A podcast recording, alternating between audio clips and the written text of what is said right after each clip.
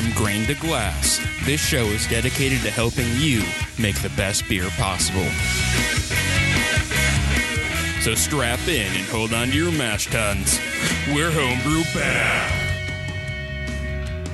bound. Welcome to Homebrew Bound. I'm Casey. Hey, what's up? It's Brian. Catchy uh, ca- catchphrase. Catchphrase here. Please insert. Uh, and this is the best beer show on the internet. Because Indeed. it is. uh, all right. So, uh, yeah, man, Brian, it has been, well, I guess for the listeners, there's been no time skip at all. So we'll just, uh, Is this gonna be? There's it, it's gonna be a week. uh, this one comes out in, from the time we record it, Yeah. three weeks. Okay. So we're like, we had, we had this nice like 12 week window and it has slowly shrunk. Oh, it's just su- summer, man. It's, No, I, I completely under. I, there, I wasn't blaming you. I'm just as much to blame. Yeah. it's So- tough. Yeah, we had the uh, we had a, we had the, the great uh, backyard redneck homebrew party of Aunt 18. That was a really good time.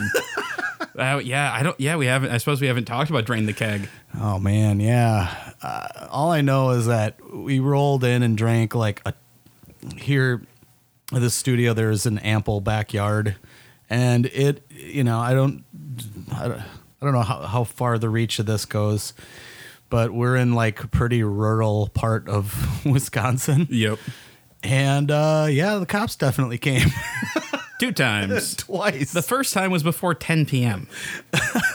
and we weren't doing anything wrong. Was the best part? Is like the cop showed up and was like, "Am I in the right spot?" for God's sake. And I mean, you can see us on camera, like, you know, hey, like we're we're quietly playing nerd games in the backyard and we're accused of uh, drinking like uh, rednecks, Yeah, which I'm pleased by. Yeah, I well, and I want to know. I mean, I I guess we kind of had a janky setup. We had what four kegs going and bottles and Yeah, it's true. But I don't, I mean, what were they doing? Sitting there with binoculars? like looking at Looking like at oh, they got a redneck setup in the backyard, steel, you know? and they had crock pots full of food. so weird. it smelled like tacos. yeah, and it was it was it was a weekend on a That Saturday. tipping point. Well, the worst part is is uh, the rodeo was like two weeks later, and sitting in the backyard, I could hear it clear as day, just all the noise. And then a week after that, they had a massive uh, concert uh, up at Hoffman Park, and I could hear the lyrics clearly from from my backyard. well, I'm sure there was some twanging going on. I'm like, I feel like th- we were we were much quieter than this. Uh, and there wasn't as much twanging as There was say. not. Yes. Don't. It was a good time though. We uh, we drank some beer. We killed two kegs, I think, and I don't even A lot of remember what I was drinking the whole time because I, I was switching it up a bunch. yeah, I was drinking a lot of Golden Ale, a lot of California Common.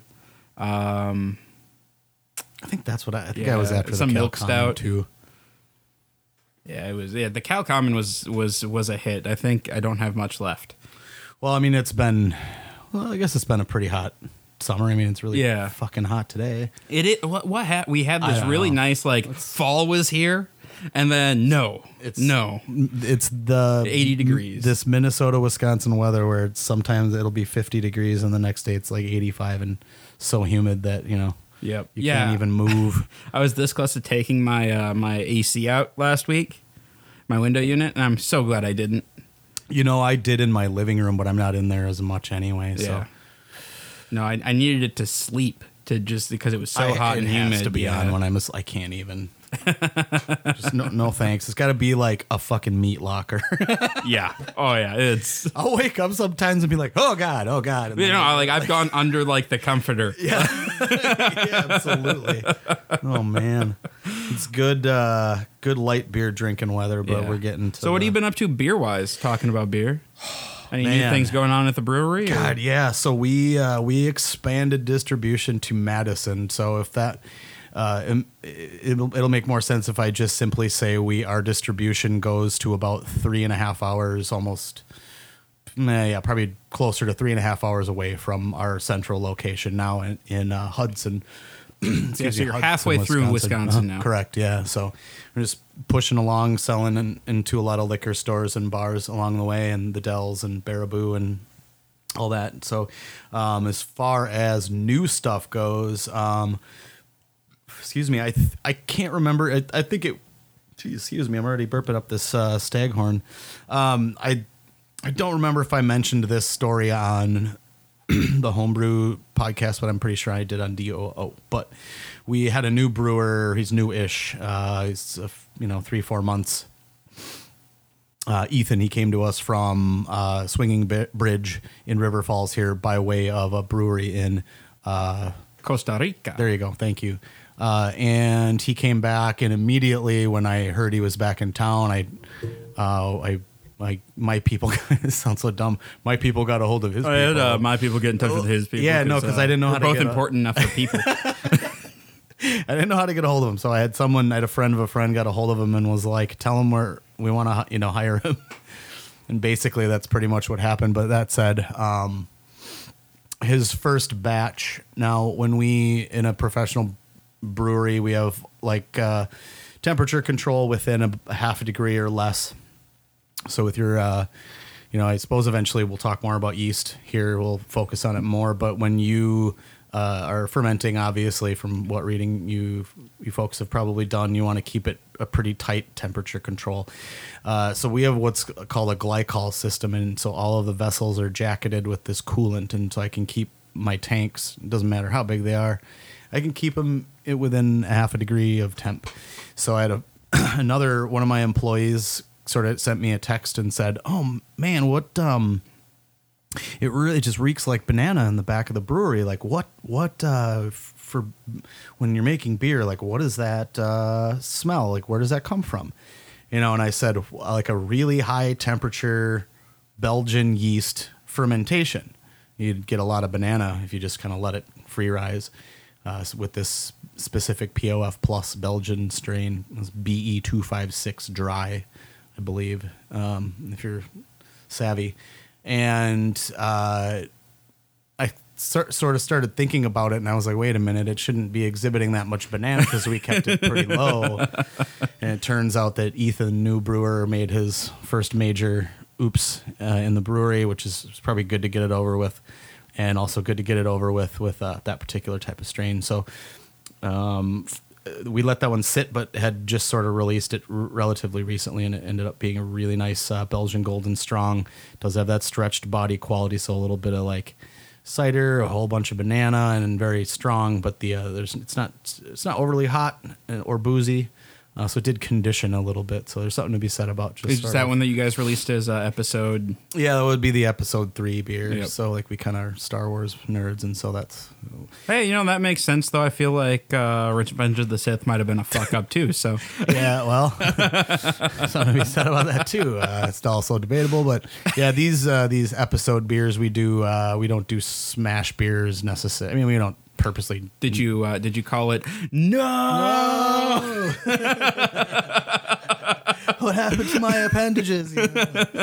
um, yeah, it was uh, two malt, two hop, two sugar. So usually it's a two malt, two hop beer. Um, but this one, you know, it was like I want to add sugar, but we got to go with the theme, so let's add two types of sugar. So there was honey and table sugar, Oh, okay. which I mean, you can use candy sugar, but I don't feel like clear Belgian candy sugar lends anything that table sugar doesn't. So We had a uh, we had a beekeeper on the show last week, and then he's uh, he was here for uh, Rules of the Arena interview, and he Mm-hmm. hung out on the uh, on DOO last week, and uh, it was a fun episode. But Yeah. uh, he had some really interesting things to say. Like there's there's apparently this type of honey that uh, has like bee bits and stuff in it. But it's still good honey. Like if you would if you would be able to strain that out, it's just like darker and it's not the right color. Mm-hmm. I wonder if that would work for brewing, and that's kind of what we were talking about. Yeah, I think it would work great. Uh, Because- you'd get a lot of residual flavor and Yeah. and complexity and weirdness. And he was saying it's super cheap, which Yeah. is even better for Even brewing. better because honey is so stupidly expensive. It's ridiculously expensive. I mean, and then you know with mead, I mean it it sits and it needs to clarify it and sit and get nutrients and have this schedule for so long that it might even you know be worth your while. yeah. So Yep.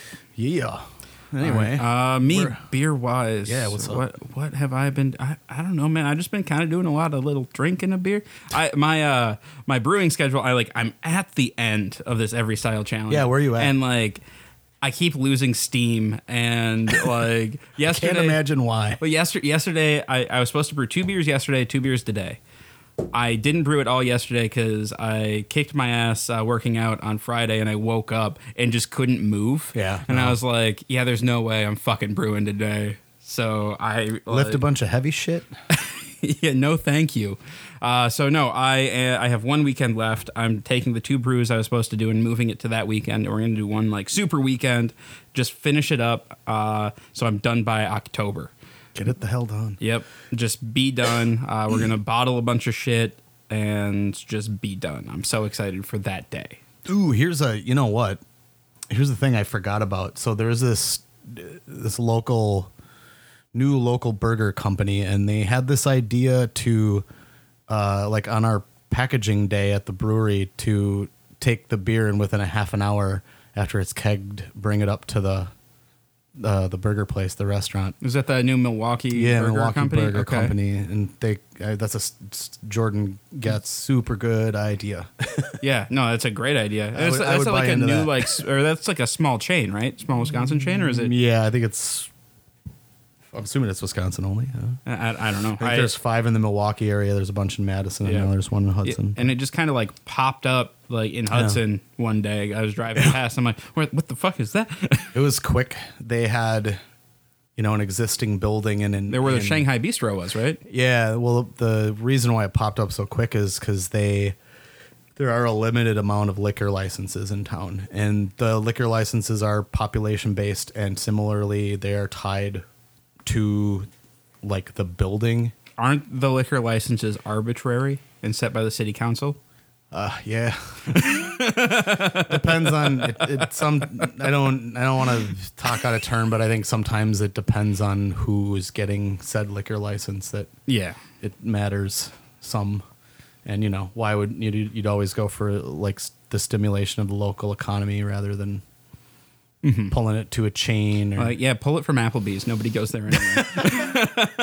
well it's like the the local um what like family fresh or whatever they're like trying to get one and then there's um you know the, the movie theater locally as well but i don't Yep. i don't think that they're owned um no, Lo- they're they're locally, they're, they're a big chain. I think they're yeah owned by like some central managing company and Yeah, so I think you know the city council, as it is their duty to issue said liquor licenses, I think they um do what they need to do to try to keep it local. Uh, Yeah. from what I can tell. But if uh, someone else has a different opinion, that's I'm, I'm willing to listen to it. So all right.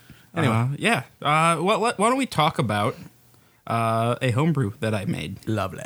Uh, so this is my ES or the Every Style Challenge Scottish Heavy, which uh, very misleading nomer. Crap. what is the 2015 BJCP style number and uh, it is 14B. Got it. 14B. Uh, yeah, a little bit of a misnomer because it's three and a half percent Yeah. as the heavy, which all right, I'm okay with that. But if you go to the wee heavy, which sounds like it would be smaller, that is 12 percent. So Right. and historically these beers are are lighter and Yeah. a lot of times don't like for as far I mean we're we're going to talk about hops big time in a little bit here but these types of beers are That's the Oh, there's a hops shortage. Well, shit, let's just let's brew yeah, let's brew a bunch of English styles. English and- styles. Yeah, and I'm okay with that because English styles are fucking great. Well, then you can drink a shitload of them. So Yeah, so they're, they're a big moneymaker and they cost less to make, depending on if you're sourcing local ingredients or not. right. Um, but yeah, so uh, recipe on this one: uh, four pounds of Golden Promise, two pounds of uh, Simpsons Medium, uh, one pound of UK Amber Malt, and uh, half a pound of German wheat malt. Interesting. Yep. Okay, a little bit of wheat. Yep, uh, and then half a pound of uh, Northdown, or not half a pound, half an ounce of Northdown. Sorry, I was all in pounds. I was and ready to jump all over your ass. like half a pound. That's way too much. You put eight ounces. Who do you think you are?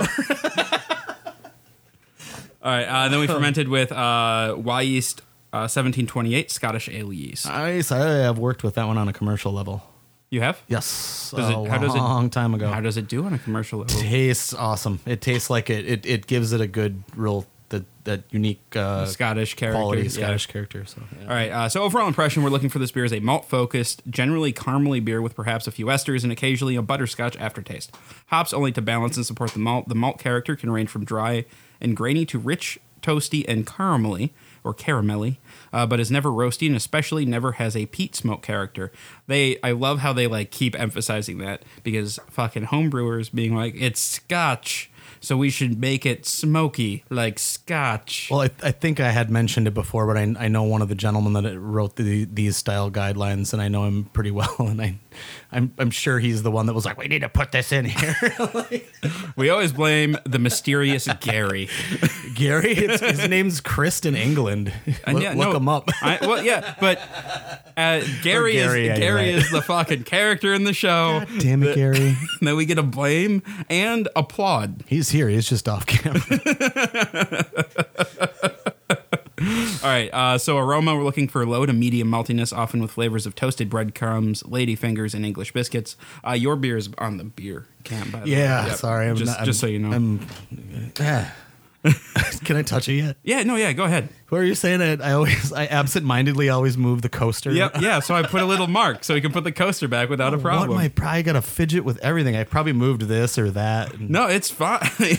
no, I, I found a way to solve the problem. Yeah, well, I'm drinking this shit. All right, yeah. So aroma, uh, toasted breadcrumbs, ladyfingers, and English biscuits. Low to medium caramel and low butterscotch is allowable. Light palm fruitiness in best examples may have low traditional English hop aroma. Uh, peat smoke is inappropriate. In a propes. yeah, uh, man. I get like that English, uh, like toffee, Yep, absolutely. a little toasted breadcrumb, but I don't know, not not a whole lot of toast. I think the uh, the the caramel for me is like an um. This is like your biscuit toasted. The caramel's dry, so a little bit more of that. Like I, I think it like your crystal malt, mm-hmm. you know, and caramel malt. We can talk about differences in those as well. Are pretty staggering if you If you really dig you into really them. dig into it, or if you're really trying to make something canary and pick it out. But the aroma, uh, to me, is more that crystal. Like, I really like the aroma. It's nice, sweet, but not overly sweet. yep, there's a little. It it I. So, sometimes I want to be like roast, but not roast because it's more it's more toast. but Yeah, like yeah, it's, it's, it's but it's toast. real close, right on that, close. right on that edge. Yeah, yeah, that's what I'm getting. And then you always sort of have almost uh almost a mineral quality to your water, Mm-hmm. which I mean with this beer where it's like a little bit lower gravity, I think I'm for, You're gonna pick up more on that. Yeah, and we'll talk about it more when we get into flavor, but All right. Uh, appearance: pale copper to very dark brown, Mm-hmm. clear to low, moderate, creamy off white. Head ours has been sitting around. Head has dissipated. yeah, it's gone. Sorry, people. But when it was there, I would say it was off off white. Yep. Oh, patented beer light. Uh, I mean, pull that up. You get a nice little, uh, a nice like ruby highlight almost through it. Um, yeah, I, man. I'd say this is like riding that line between like copper and brown. Yeah, I, I like where you said ruby, and then I, if you, what I kind of like to look at is like the the absolute sides. I'll try to point at the camera here, but like kind of Yeah, the where where it gets dark on the side. Yeah, like sometimes there's like different things happening on the side, or like maybe sort of in the middle. in the middle. Yeah, I like it nice and like ruby. All right. Uh, flavor entirely malt focused with flavors ranging from pale and bready malt uh, with caramel overtones to rich toasty malt with roasted accents, but never roasty, or a combination thereof. Fruity esters are not required, but add depth, yet are never high. Hop bitterness to balance the malt. No to low hop flavor is also allowed and should uh, be of Gary. You missed a word there. Should be of uh, traditional English character. Finish ranges from rich and malty to dry and grainy. A subtle butterscotch character is acceptable. However, burnt sugars are not. Not getting any burnt sugars. Um, definitely malt focused. Uh, Little light- minerally. Yep, li- mineral quality for sure. Just that's your that's your That's water. my water, yep. If you aren't fucking with the water and you're just brewing like a normal regular ass home brewer, it's Yep. you're gonna have little little things like that here and there. Um, but as far as the bitterness goes, I don't I don't find it to fold over the back of my tongue into bitterness necessarily, and actually some of that is, um, uh, flavor balance of the sweetness with this beer in particular and this t- style, I think, has a little bit to do with like that roast character or toast from the malt is going to give it a balance, some as of that. Yeah. yeah. No, I get. uh Man, it's like a lot of caramel up front, and then like just like really really dry toast. Yeah. Like maybe that like saw the caramel and was like, I could try to be a little sweet, but I'm not gonna try that hard, and like just on the back end, and it finishes pretty dry. Is this supposed? Let's see. Where does it say? Dry and grainy. Yeah, I'd, I'd say it. I'd, I wouldn't say it, it's as dry as it is grainy, which it is. Yeah, gra- grainy to me. Um, Okay. No, it, it finishes in such a way where my mouth is dry enough where I'm like, I should immediately drink more. no peat smoke. No peat smoke, FYI. none, zero, zip, nada. but yeah, no, no, definitely characteristically dry. So Yep. Uh, mouthfeel medium low to medium body. Uh, low to moderate carbonation can be relatively rich and creamy to dry and grainy. This is dry and grainy. Yeah. Uh, I'd say medium low on the body. Um, low carbonation, which I mean the only the only way I would like this better is if it was on a cask, and we were running it through like a sparkler to really bring out that like nice big creamy head. And yeah, I don't know. This, this is one of, the, one of the better ones, though. Honestly. yeah. yeah. that that I've brewed, or I, I I don't know how to take that. Does that mean my other ones have sucked? Nope. Or you know what? Actually, and and this is if you're gonna take anything away from anything I say, like fact check me, fine. I don't care. Send me an email. But like maybe I'm just in the mood for this beer right now. You know what I mean? Like Oh, yeah. subjectivity. I think yeah, we we talk about this from time to time, but yeah, I mean subjectivity is just it's huge. It's no, and with beer, it's it- everything's it very subjective. So maybe you know, there's there's things that you can objectively look at a beer and be like, this is a good beer, Mm-hmm. but then you add that. uh like that how you're feeling in the moment Yeah. and you can have a beer that might be a little sub substandard but you have it in that when you're feeling it and it's the best beer in the world exactly. Yep, subjectivity. But yeah, no, this is tasting pretty good right now. All right. Well, I'll take it. I'll take it. And I'm going to say this hit style. I don't. I don't think I missed anything on here. I would say not. Um, yeah. If anything, man, what would I? I. I'm trying to think of what I would change. If you had to change anything about this beer, what would you change? Well, just water quality, and then um, Do some. Do some play with it. Play with the water, which is something that we're going to talk about when we get hit water. yeah, uh, I, you know, honestly, I, you, I don't think anything is incorrect about this. I think what I would kind of, if you're following along, or if you know, whatever, I suppose we can kind of talk about it. But in the comments here, I like there's a nice robust compared to others comment section where it uh, burning malt or wort sugars via kettle caramelization is not traditional, uh, nor is blatant butterscotch. Now, it's easy to mistake butter diacetyl for butterscotch. but Yep. this is is a very carefully picked out malt discussion. So I don't. I'm not even going to say butterscotch, but I like that. You know, they say smoke's inappropriate for this style. Um, let's see here, peat uh, in the water source. Uh, yeah, you're you're looking at entering this as a smoke beer if you're going to add any kind of. Yeah.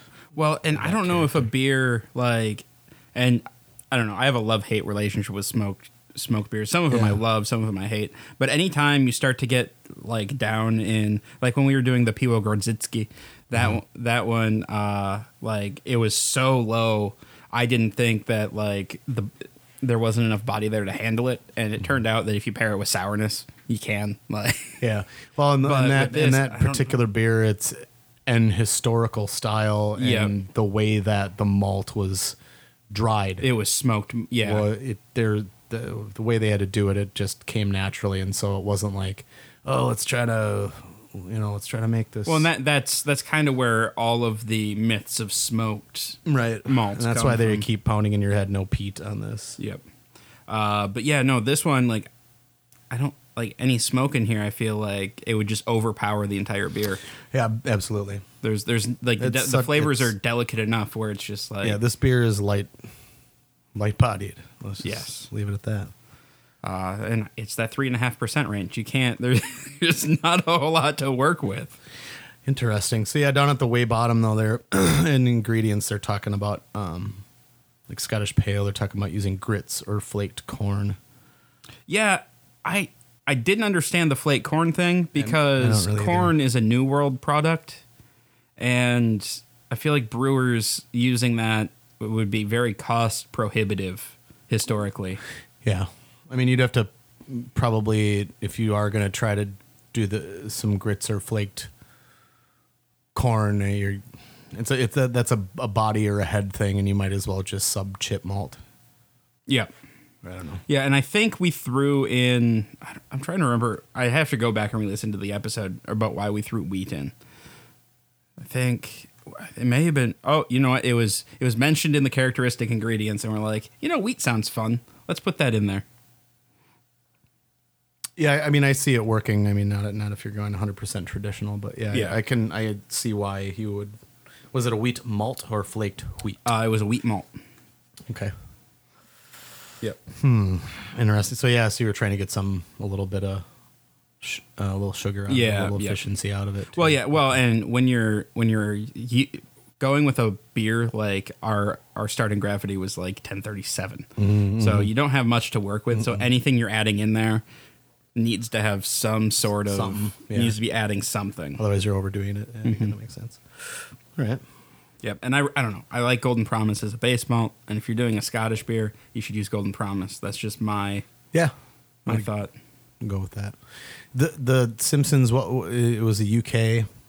Uh, yeah, it was the UK. Uh, so That's like, just like a British pale. or no, uh, so the Simpsons it was medium, and so it's their Oh, it's yeah, their yeah. crystal like yeah, my bad. yeah, So their crystal medium. mid level. Yeah, because they don't they don't do it by Lovibond. They just do you have light, medium, and dark, and extra dark. And so it's it's you're like because we do like we do like caramel 10, 20, Yeah. like, all the way up, trying to get very nitty gritty. Ooh, I really like caramel tan. yeah, yeah, we use it's like we have to think of a reason to order one bag of malt from a, a malt company, and so I'm like, ah, fuck, what else can we order from this company? Because, well, like Briess, we don't we order their Synergy Pilsner malt, their Midnight Wheat once in a while, but that ten, that caramel ten they make is just, I don't know, I just it's really interesting and I really like it. what do you use it in? Just Space, everything. Space Force. Space Force. Specifically, yeah, the double dry hop, double IPA, it's eight and a half percent, and it's literally two malt. Uh, there's a bunch of hops that are. It's not really a secret. Uh, there's Galaxy, Mandarina, Bavaria, and then the bio hop I'll keep under my hat. But, um, yeah, All right. Well, should we talk about some hops? damn yeah. All right. So uh, while we're talking about hops, I picked up a an IPA because I feel like while we're talking about hops, we should have some hops. Uh, I picked up Martian Sunrise from Karben4, mostly because I liked the label and I saw it and it looked neat. Uh, there you go. Oh, uh, you over rotated. Rotate like a quarter turn. There you go. Perfect. There we go. Beautiful. Martian Sunrise. Yeah. Because I like Mars. I like red IPAs. I like Karben4. I don't know how old it is because I just saw it in the cooler on the shelf. And Like, we'll find out. I was like, I was on my way out with the beer for tonight. And I was like, oh, I'll grab that one too. Nice. Where uh, where'd you? Divine. Ah, got it. Yeah. Divine and I, we have some. Uh, some torrid history with uh, oh. finding IPAs. Oh, got it. Ooh. How's she smell? Ooh, not. Uh, Hmm. Sea hops. Oh, it doesn't smell super old. No. That is good. I like it when it does not smell old. Yeah. Smelling. and- fresh is decent. Uh, yeah, so Karben4 is in Madison, where your beer is now. yeah. Oh, Whoa. we like traded. Yeah, we, we we we came home with a bunch of a bunch of Karben4 on uh, last time last week when we went to Madison. Big time fan. All right. Uh, oh, located in Madison, Wisconsin. Karben4 Brewing specializes in English style malt bombs and perfectly balanced hop grenades. I don't know if I've had anything of theirs that's malt forward. I always get like Fantasy Factory and Yeah, Stuff these like red that. IPA. I'm, I mean, I think when I think about about a red IPA, I think that it's going to be maybe pretty robust, malty. Mm, yep, yeah, a little malt forward with uh well, and the hops need to complement it. They it's same thing with black IPAs. Black IPAs they they're very hard to get right. It says it's a mosaic single hop. But I I get okay, now that you said mosaic, now I can smell mosaic. grass quality in that, or not like grass, but like um, It's a little resiny. It's a little it is definitely resonant. I hate saying the onion garlic thing, but more like that faint in the vegetal. I'm not getting that, but that Mm, Not garlic necessarily, but more onion for me. All for right. me anyway. Okay, so let's talk. Uh, so this week, uh, so we've talked about just kind of an overview of hops. We talked about what we're trying to get from hops. So this week, I thought it would be helpful to actually kind of break apart the diff or like the hop flower itself, um, and talk about the different things that you can get from the hop, and just kind of do a broad overview because I feel like that'll be helpful, especially when we start getting into like some deeper dives into isomerization and hop oils and stuff like that. Just having a nice little background of where these things came from might be nice. Indeed, yeah. um, let's see, where are we going to start here? So you kind of got uh, the different parts of the the hop flower. Um,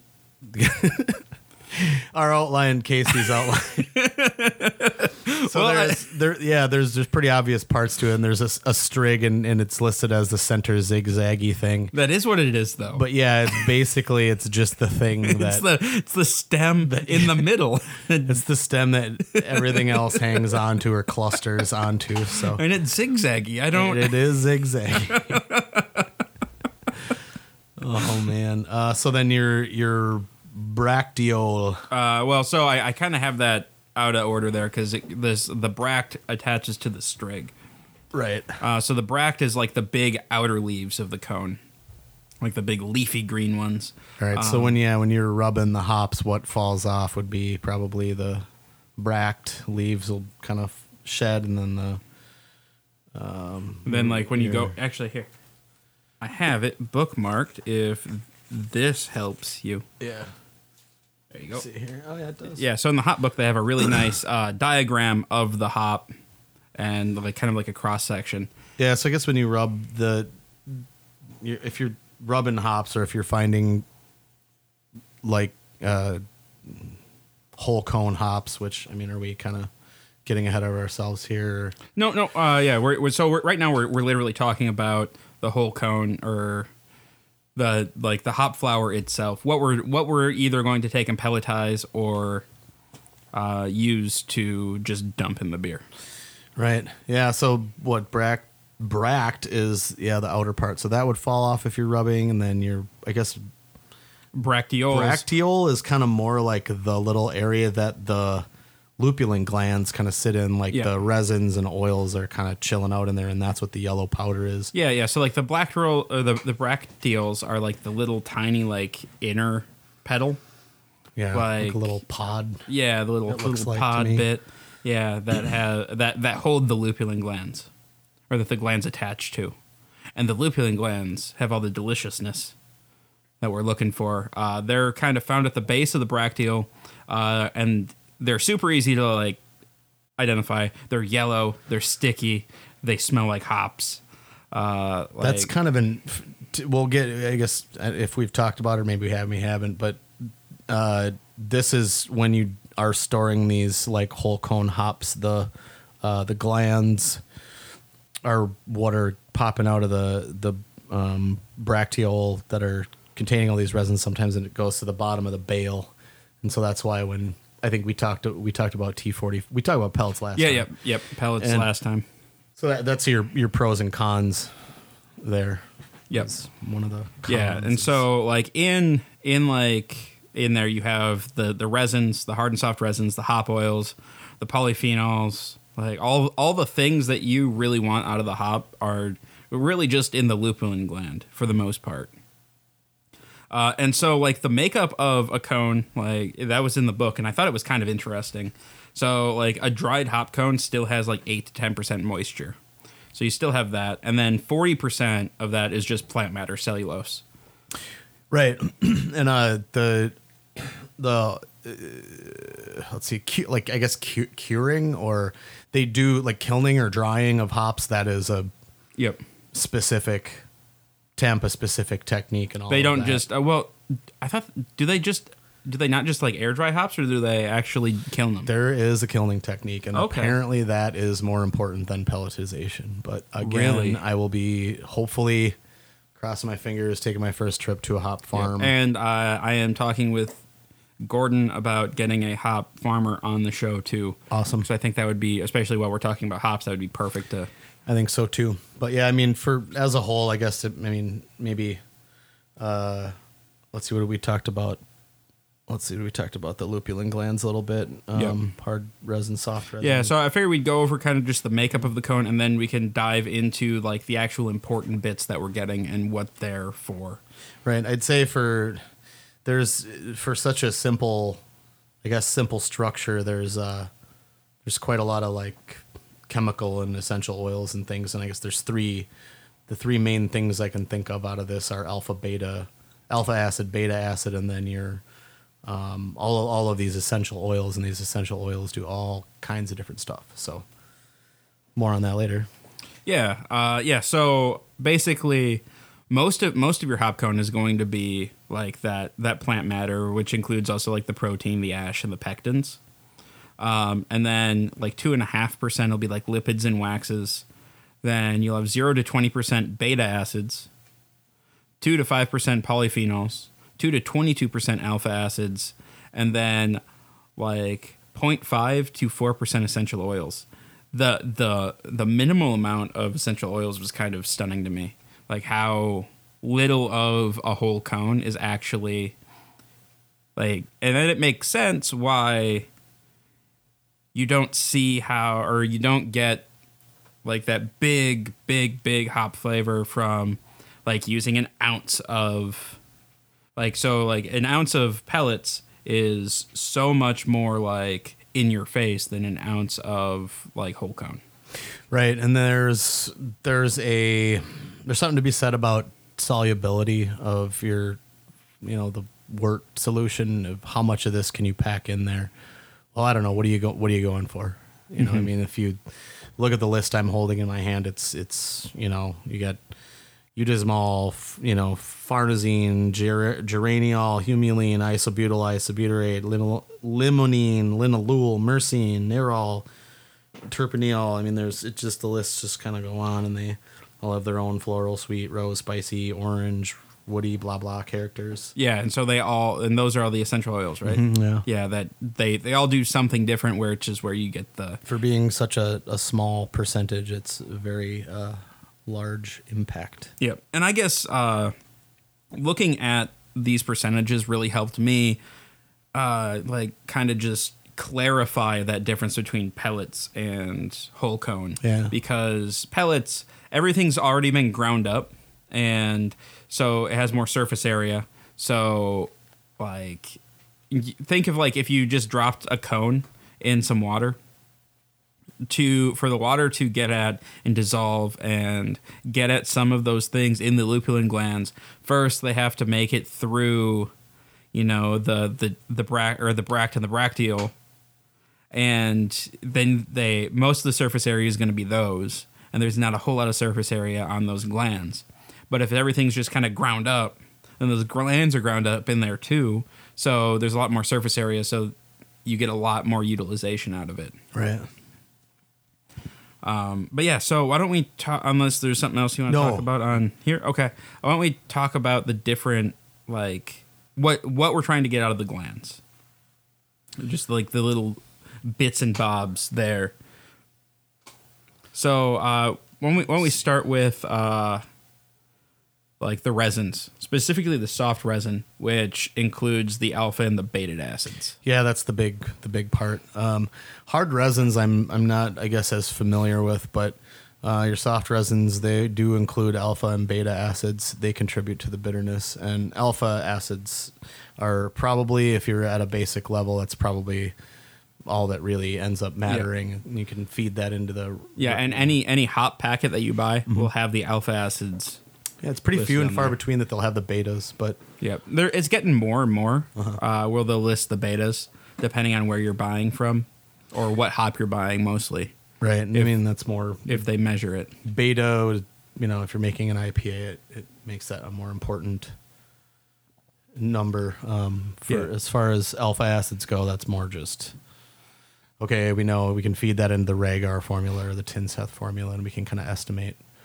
You know what, What, our, our IBUs are going to be. IBU is going to be, which people uh, relate to more than any any other way. To Yeah, say no, it's it's it's kind of interesting. Like even when I started drinking beer uh, ten years ago, there was no IBU wasn't like a thing that you commonly saw out places. But like with the with the introduction of the craft beer movement and stuff like that, especially around here, everybody knows what an IBU is. Yeah. Everybody's like, well, they might not know what it stands for, but they know that it equals bitterness. The higher the number, the more bitter the beer. these uh, hazier style IPAs, you're going to get a really low number on, uh, or more heavily dry hopped IPA. You're going to get a, a an inaccurate uh, number. Yeah. Um, Well, it's yeah, like, oh, how can this hazy IPA be 21 IBU? Well, because all of the hops came after the boil. Yeah, yeah, and they so they didn't uh, isomerize, and so what I what I found interesting reading today, uh, and I guess this week, uh, so IPA or alpha acids are usually treated as like a single commodity, and for the most part, you can. You could be like, okay, these are all alpha acids, they're the same thing, just your layman doesn't care. It's usually like uh, like humulone, cohumulone, adhumulone, uh, and I think there's a few others too. I just wrote down the big three, uh, but though like so those are the alpha acids, and basically the big difference between those and beta acids is they can be isomerized uh, by heat in a solution, and alpha acids themselves don't have any bitterness. Right. Yeah. Beta acids are they'll contribute some bitterness. Um, the bitterness from beta is a lot harsher. So if you are looking for an IPA that um, is, doesn't have that like real cutting bitterness, then you want to kind of pay attention to the To your betas? yeah. Uh, the beta acids do not isomerize like Yep. alpha acids. And so Um, isomerization is basically when you heat them up in a solution, uh, they they the they fundamentally change. I guess the way I understand it is that you're just maybe this is over overly simplified, but you're you're you're pull. It, it's like lautering. It's like pulling liquid from solid. It's like pulling oil from Yeah. vegetable, I, I- think yeah. Ve- vegetal. I don't know. Whatever. Yeah, it, it's it, yeah no that's I mean that's that's a good simplica- simplification because uh, yeah you're fundamentally changing the compound so it's now bitter and it's no longer like uh, humulone it's isohumulone like it's Your beta acids are what are contributed when you dry hop, and then the um, the beta acids are they've been they're the ones that show the antis that show the antiseptic quality, um, and it aids in shelf life, uh, and it helps. I didn't realize betas were the antiseptic ones Yeah, and then it's that's the other thing that it on it, and, and this is another like I'm saying this because I've read this, but um, it's it helps with shelf life. It helps with the yeast ability to grow the colony. Um, some Okay. research has been done to see what else beta acid in from hops could help to preserve, but it's you know, a lot, there's a lot. There's another. What do the beta acids do to the fermentation? Like what? How do they interact with the yeast? Well, we know one way, but there's still a lot of things about hops and yeast that we're sort of like, oh, and, and that's and that's kind of kinda cool. really interesting this is a process that we've been doing since the dawn of time and we still have no idea what some of these things are doing right. Uh, which yeah, and it yeah. At some point, you're kind of like, well, do we really care? like, Beer tastes good. Ta- tastes real good. Pass me another but one. yeah, no, but I, I love that the beer nerd community has some of these like scientists that are just like, well, I know that it tastes good, but I don't want to know why deeper why it tastes good. Like I just want to keep going down the rabbit hole. Uh, yeah, so I read that alpha acids uh, like provide the bitterness uh, and add some stabilization and inhibit bacterial growth. I didn't realize that beta was contributing to that as well. Um, I did read that the the more o- oxidized um, a hop becomes, the like so beta acids become bitter when they're oxidized. So the older the hop, usually, the more bitter, like that sharp beta bitterness that you're gonna get. Right, and then there's another reason why NA beers are so tough because it literally you could put an extremely small amount of hops into the into the beer, but then if you then take it later and boil the alcohol off, you're like hyper concentrating that the alpha acid, the beta acid, and it's making it way way more bitter. So it's really hard to make. I wonder if, huh? I have I have a theory, and I'm sure it's been tried already. But so, what if you just made your wort, fermented your wort with like yeast nutrient, then boiled off your alcohol, but added your hops in while you were doing the alcohol boil? I don't know. You Google it. I don't know. Yeah, I, I would just I I mean yeah, but like, do you have any thoughts on how that would work? Wow. Uh, I just I again this like this not. is this is a thing that just popped in my head now. So just kind of spitballing yeah. brewer co- or you know beer conversation as you do because I feel like your isomerization should work similarly because I don't think it's sugar based. Right. So having no sugars in there shouldn't be an issue. Well, think think about your boil time. I yeah, that's true. I don't I don't know what the boil time That'd is. be, on. it'd be a question mark because your 60 minute mark. I mean, you know, you, you do have beers that are like, oh, yeah, the 120 minute IPA or whatever. Yeah. But yeah, you, No, you- well- you, got to think about alpha acids versus. and if you're 60 doing and if you're boil. doing a hop shot, your mm-hmm. isomerization will happen a lot quicker. right, and you're not looking for a whole lot of flavor out of that anyway. right, yeah, I mean. Honestly, that's that's a really good question for another episode. Making, No, no, it is. Is there an NA beer in the style guideline? there isn't. I, oh, send, I I wouldn't want to do that anyway, man. send an email. I went out. I went out. I went through the, all this work to make alcohol, and I'm gonna get rid of it. Uh, right. Man, I had to dump a beer today, and that was bad enough. Like, that's it's got to happen, but Yeah. it sucks. But yeah, I don't know where were we? Alpha acids. Yeah, I think we were kind of left off on the antiseptic nature of, and yeah, alpha definitely antiseptic nature. Um, before the usage of hops, high alcohol. I just break the chair. no, the chair's been broken, and then I had Carlos fix it once, and then I think it broke again. Yeah, it just broke. Yeah, just swap chairs. We'll make Pete sit in that one. So yeah, but before the hops, uh, you know, and that's why the hops, why hoppy beer sort of came to be, if you believe that story. And You mean the story that's been proven false multiple times and Rich and proven false so bad that Mitch Steele wrote a book about it? Yeah. Correct. Which, if you haven't read, is a really good Ah, book. it's a fine book. It, I really enjoy it. Um, anyway, before hops, high alcohol content was a way to make uh, the beer last a long time, but the hops are what does that now. Uh, we're talking about uh, gram-positive bacteria is a type of bacteria you do, that you don't want in beer, but the unwanted growth of is is uh, staved off by alpha acid. So uh, here's here's a question that I did not look up, and maybe you can answer. Uh, do are hop oils? Uh, is it just time that degrades them, or is it the alcohol content as well? Oh, uh, depends on what it is, honestly. Because Okay.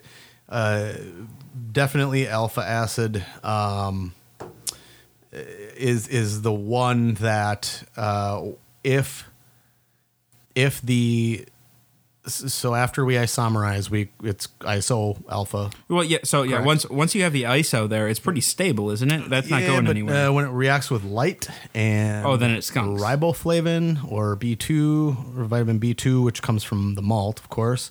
Uh, beer, that's how it skunks. So, um, and that's why a lot of beers are brown glass, or like why we like do cans, and it, it helps with like it. You know, it's like a certain wavelengths of light, and it's usually just blue light wavelength that is really Bad. bad. So uh, so blue bottles would be the best then. because they will block all blue light. Yeah. yeah, that's it. I'm just saying, if the blue wavelength is the worst, then we need blue bottles. Oh man. So what did we talk about? We talked about Um, well, no, so I, I like I was I was uh, that brought hard resin, soft resin. Where are we at? uh, we're, we're kind of just spitballing now Uh because I uh, like so hop oils are like the first thing to drop off. Yeah. And so I wasn't sure if the higher the ABV, the more that's going to drop off. Like if alcohol does something to degrade those, or if it really is just time. Like something has to be degrading it. I am certain there's a technical paper that Yeah, that I could look up and read. Uh, that you could look up. I was just Um, wondering if you had read said paper. Oh, maybe I probably just need a, a refresher. But I mean, as far as uh, like your hop oil, hop oils go, the essential oils are like They're- and they're just not stable compounds either. Right. just be time that's breaking them down. hugely, hugely key component. Because if you're, I mean, it, it extracting the oils doesn't. It takes no time at all. It's just part of the boil. But again, this we're we kind of refer to Our, our Bible for this series is is uh, for the love of Love hops. Um, but yeah, you've got just any number of uh, oils here, and, and I when I was listing them, I think myrcene is and, and linalool are a couple of the, like the really popular ones. But um, extracting the oil, like I said, it takes like no next to no time. Um, but they are there is a reason why they're called volatiles. Um, most of the initial oil from bittering hops it evaporates during the boil, which is why we use uh, like a nice clean Magnum or uh, like a um, Columbus is what we use at the brewery because we know that there's not a lot of like extra cool shit. We're just like, well, let's just fucking use the bitterness from the alpha, you know. Um, uh, but the strength, the strength, blah.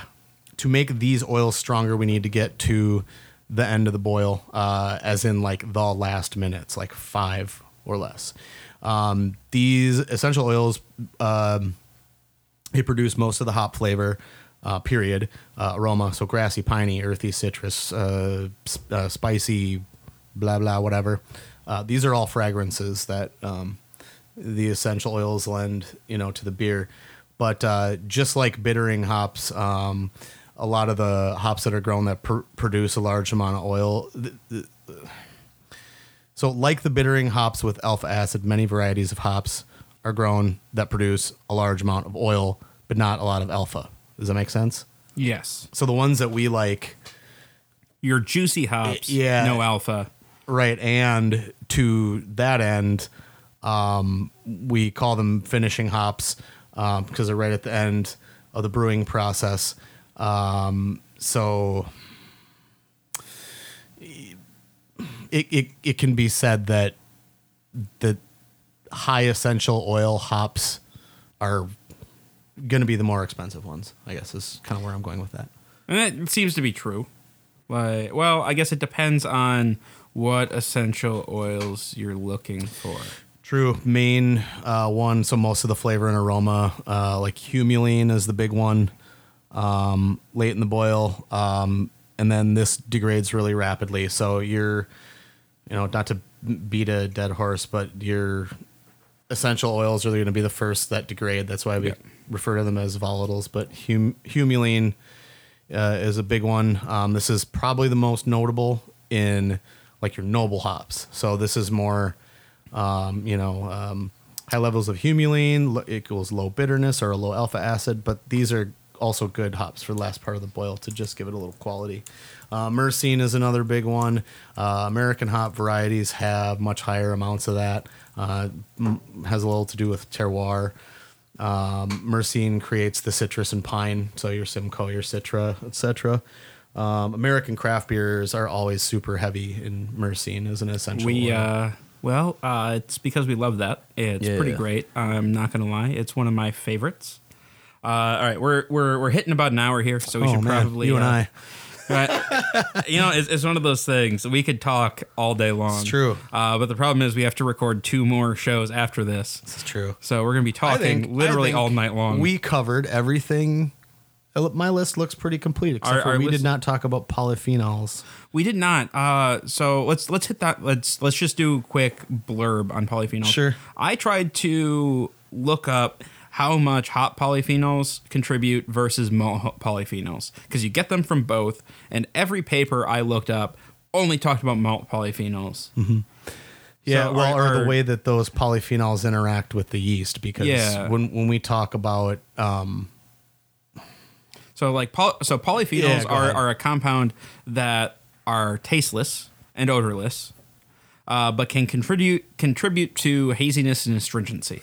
But I don't think they're there in high enough quantities in hops to really make a difference versus what you're getting from your malt. I don't think so either. And then yeah, when I was looking this up, yeah, there's not there's not much to I guess phenols, poly meaning many, but phenols like Phenols is usually like an aroma, right. But these are odorless. Like Yeah, like uh, isoamyl acetate. Um, that's uh, what like your esters are a banana and Mm-hmm. wouldn't wouldn't isoamyl wouldn't that be like a phenol? Yep. Yeah. So yeah. So you have So you have your you have, like, you have fruity. Uh-huh. like the phenolics that you get from yeast and stuff. You don't usually don't uh, contribute phenolics to hops. Um Yeah, I guess the only thing I can say about con- contributing the the haziness is that yeah, there's like that bio that Biotransformation. and hop. We talk about that definitely. Do you think that's pulling the phenols then, and that's what's causing the haze? yeah, Okay. Yeah, we need to do an They- entire they episode think. on. Uh, well, we need to do an entire episode on biotransformation. very true. Uh, but so next week, I think we should talk about hop classification. Okay. Because you you hit on a very important thing earlier: noble hops versus C hops versus, uh, you know, English hop. Like what what what do we use to create these or like new world hops or like what are these like loose classifications that you hear every day and what hops fall into them? Depends on what you're trying to do. Yep. Oh yeah. So uh, next week we'll talk about that. I think that'll be fun because there's a few. I feel like there's a few like contentious hops out there. Like, should it be considered a noble hop or not? Like, so maybe we can have some fun, lively debate. Probably not, but Usually agree. yep. All right. Uh, but yeah, guys, uh, thanks for tuning in this week, and I hope you're enjoying the hop series so far because we're having fun doing it. Um, it's definitely different than the 80 style challenge. I like that I don't have to brew every week. Uh, maybe next week we'll next week or the week after we'll start talking about uh, what kind of homebrew experimentation we can do, and so we Oh. can get some brewing in and Oh boy! talk in, about those. in preparation for that, what, get yourself a copy of uh, Radical Brewing. That's a fantastic book. All right, I will. I will order that on Amazon when we're done here. All right, guys. Uh, thanks for tuning in this week. If you have any questions, comments, show ideas, or what have you, go ahead and shoot us an email at feedback at blinderstudios.com. You can find us on Facebook at facebook.com slash blinderstudios. You can follow us on Twitter at blinderscornhinja. If you'd like to support us, head over to patreon.com slash blinderstudios. Become a patron today. And I'll see you guys next week. Peace.